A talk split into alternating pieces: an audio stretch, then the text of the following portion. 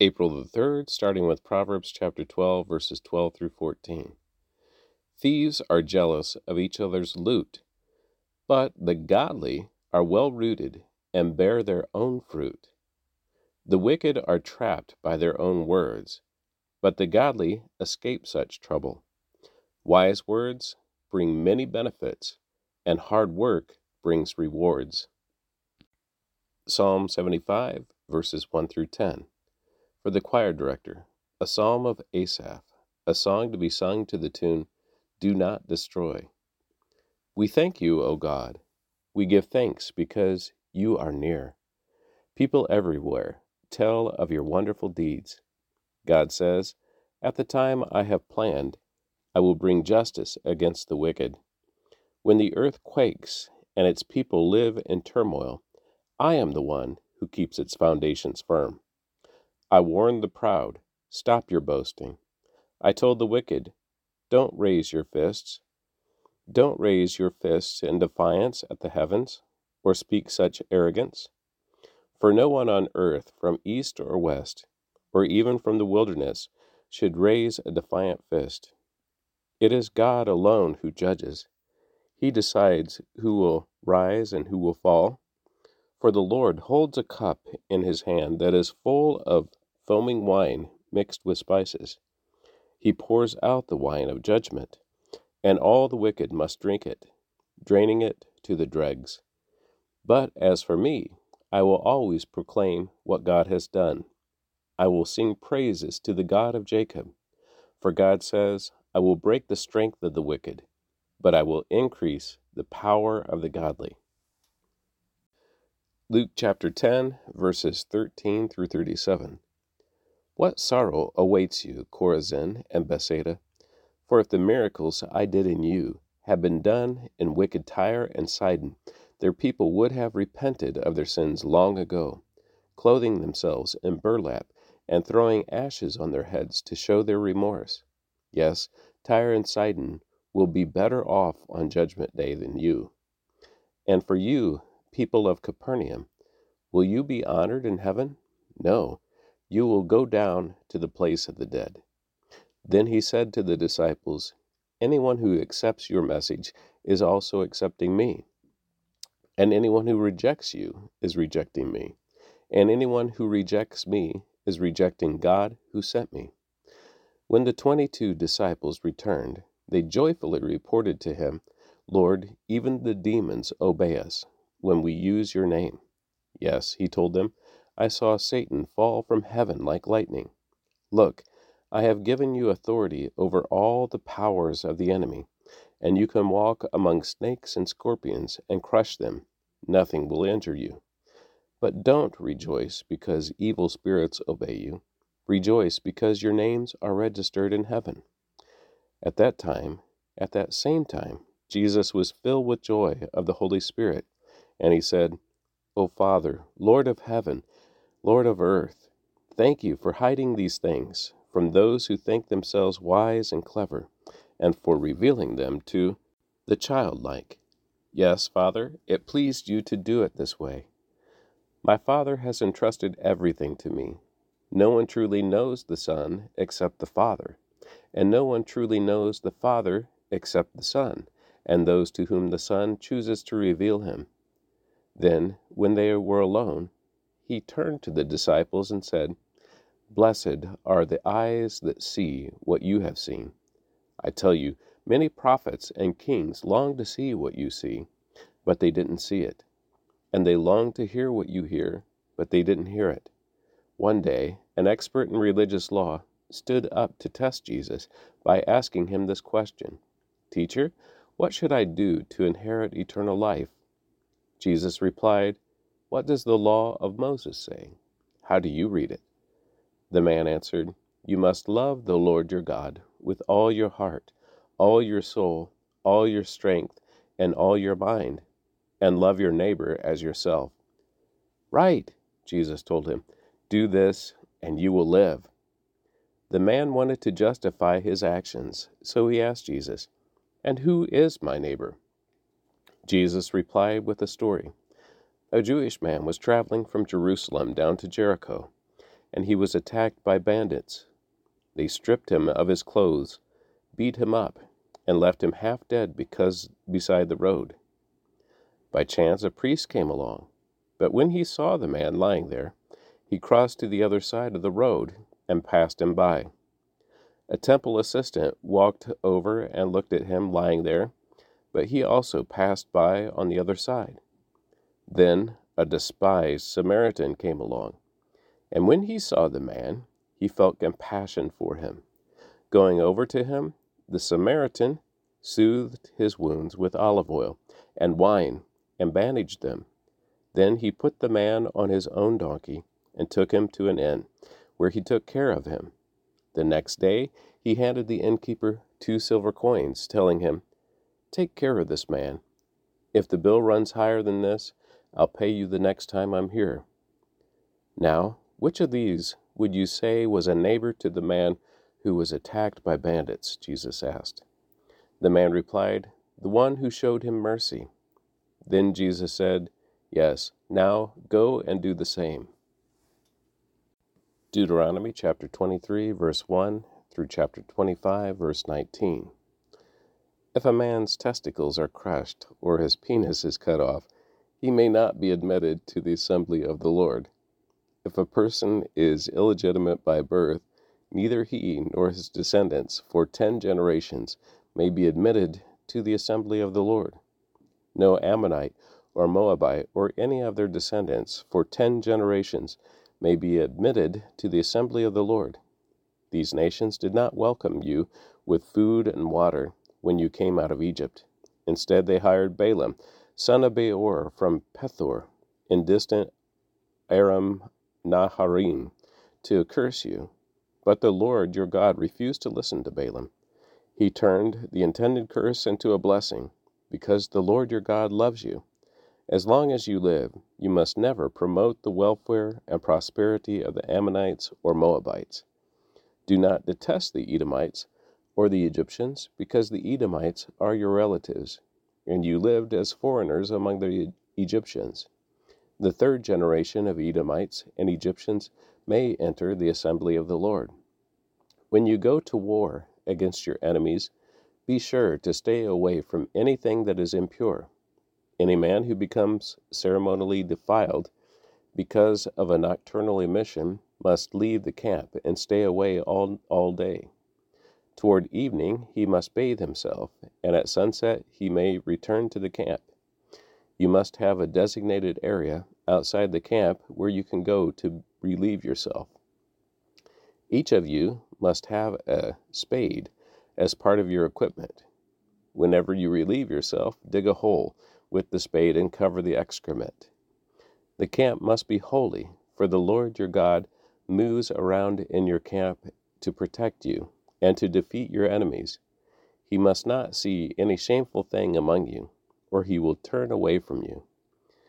If slaves should escape from their masters and take refuge with you, you must not hand them over to their masters. Let them live among you in any town they choose and do not oppress them. No Israelite, whether man or woman, may become a temple prostitute. When you are bringing an offering to fulfill a vow, you must not bring to the house of the Lord your God any offering from the earnings of a pro- prostitute, whether a man or a woman, for both are detestable to the Lord your God. Do not charge interest on the loans you make to a fellow Israelite, whether the lo- you loan money or food or anything else.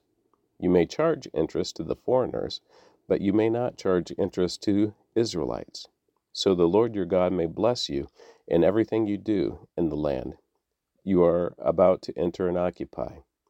When you make a vow to the Lord your God, be prompt in fulfilling whatever you promised him, for the Lord your God demands that you promptly fulfill your vows or you will be guilty of sin. However, it is not a sin to refrain from making a vow, but once you have voluntarily made a vow, be careful to fulfill your promise to the Lord your God. When you enter your neighbor's vineyard, you may eat your fill of grapes, but you must not carry any away in a basket. And when you enter your neighbor's field of grain, you may pluck the heads of grain with your hand, but you must not harvest it with a sickle. Suppose a man marries a woman, but she does not please him. Having discovered something wrong with her, he writes a document of divorce, hands it to her, and sends her away from his house. When she leaves his house, she is free to marry another man. But if the second husband also turns against her, writes a document of divorce, hands it over to her, hands it to her, and sends her away, or if he dies, the first husband may not marry her again, for she has been defiled. That would be detestable to the Lord. You must not bring guilt upon the land the Lord your God is giving you as a special possession. A newly married man must not be drafted into the army or given any other official responsibilities. He must be free and spend one year at home bringing happiness to the wife he has married. It is wrong to take a set of millstones or even the upper millstone as security for a loan, for the owner uses it to make a living.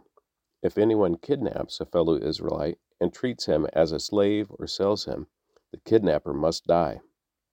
In this way, you will purge the evil from among you.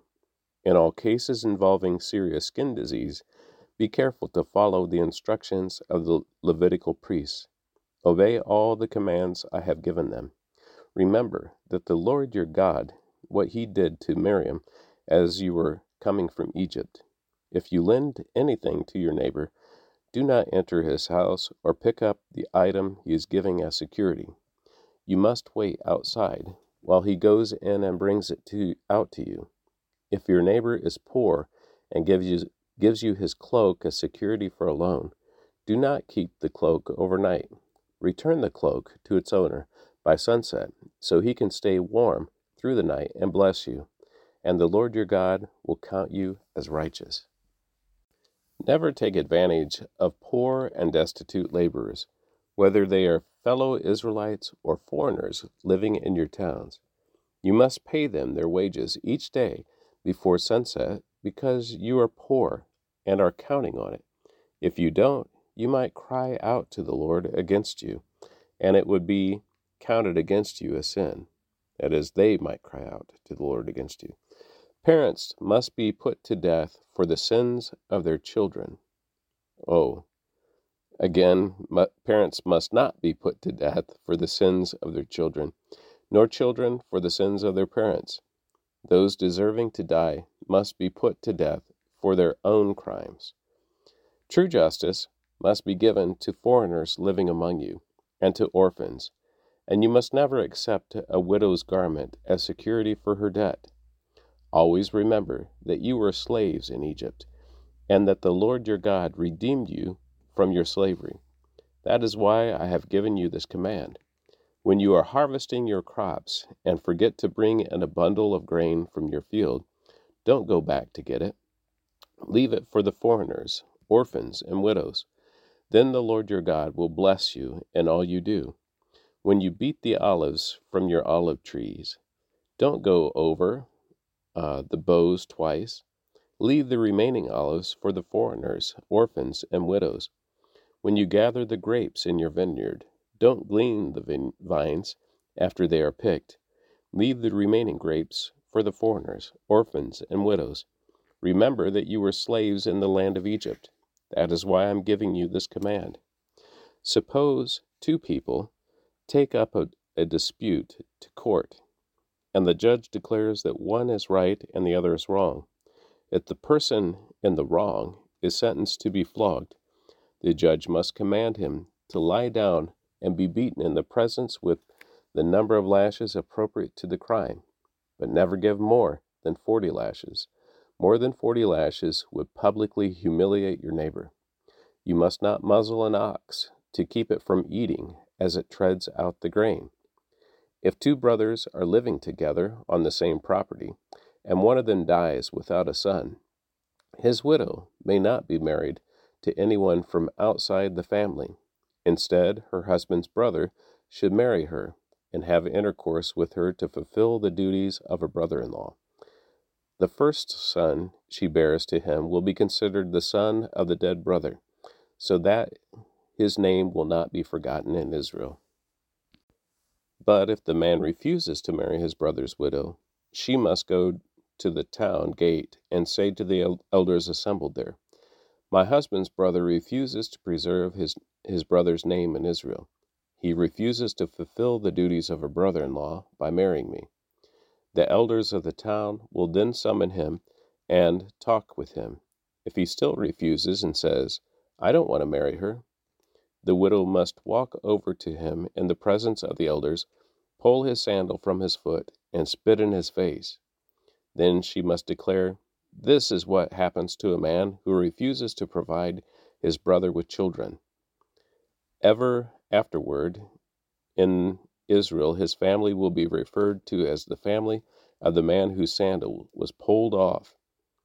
If two Israelite men get into a fight and the wife of one tries to rescue her husband by grabbing the testicles of the other man, you must cut off her hand. Show her no pity. You must use accurate scales when you weigh out merchandise. And you must use full and honest measures. Yes, always use honest weights and measures, so that you may enjoy a long life in the land the Lord your God is giving you. All who cheat with dishonest scales and measures are detestable to the Lord your God. Never forget that the Amalekites did what they did to you as you came from Egypt. They attacked you uh, when you were exhausted and weary, and they struck down those who were straggling behind. They had no fear of God. Therefore, when the Lord your God has given you rest from all your enemies in the land, he is giving you as your special possession, you must destroy the Amalekites and erase the memory from their memory from under heaven. Never forget this. And that concludes the reading of the word for April the 3rd.